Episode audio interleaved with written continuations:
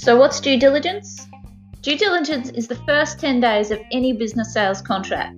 Now, at this period of time, your buyer can opt out of purchasing the business.